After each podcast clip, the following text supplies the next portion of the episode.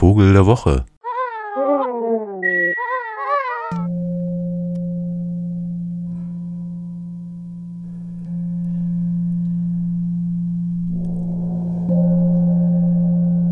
Der Pelikan.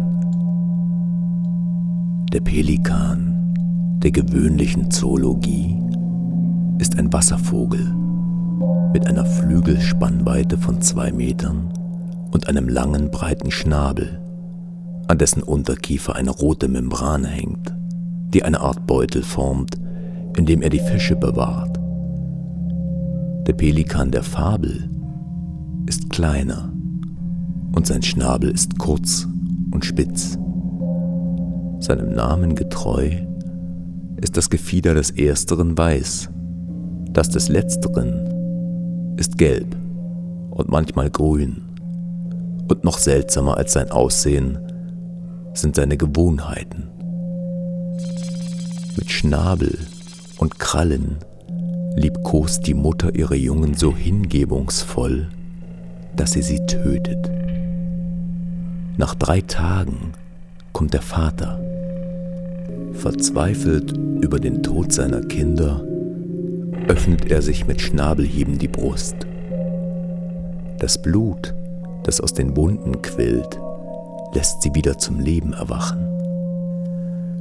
So berichten uns die Bestiarien den Vorfall, nur der heilige Hieronymus schreibt in einem Kommentar zu Psalm 102, ich bin gleich wie ein Pelikan in der Wüste, ich bin gleich wie ein Käuzlein in den verstörten Städten, den Tod der Jungen der Schlange zu.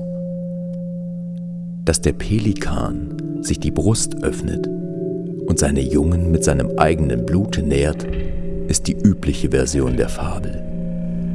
Blut, das den Toten Leben gibt, erinnert an das Abendmahl und an das Kreuz.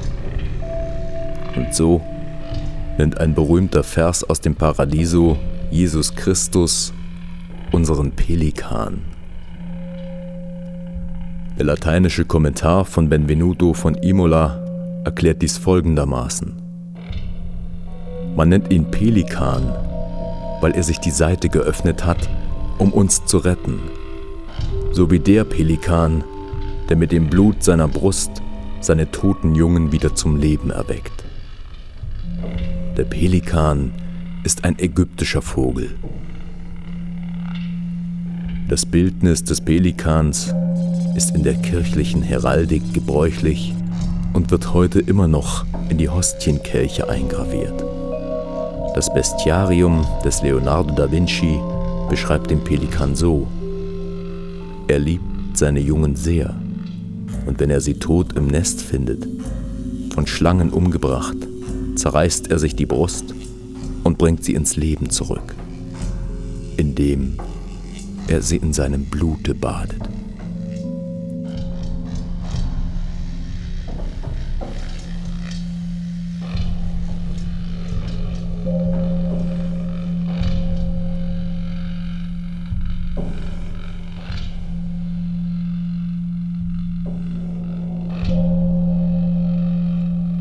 Vogel der Woche.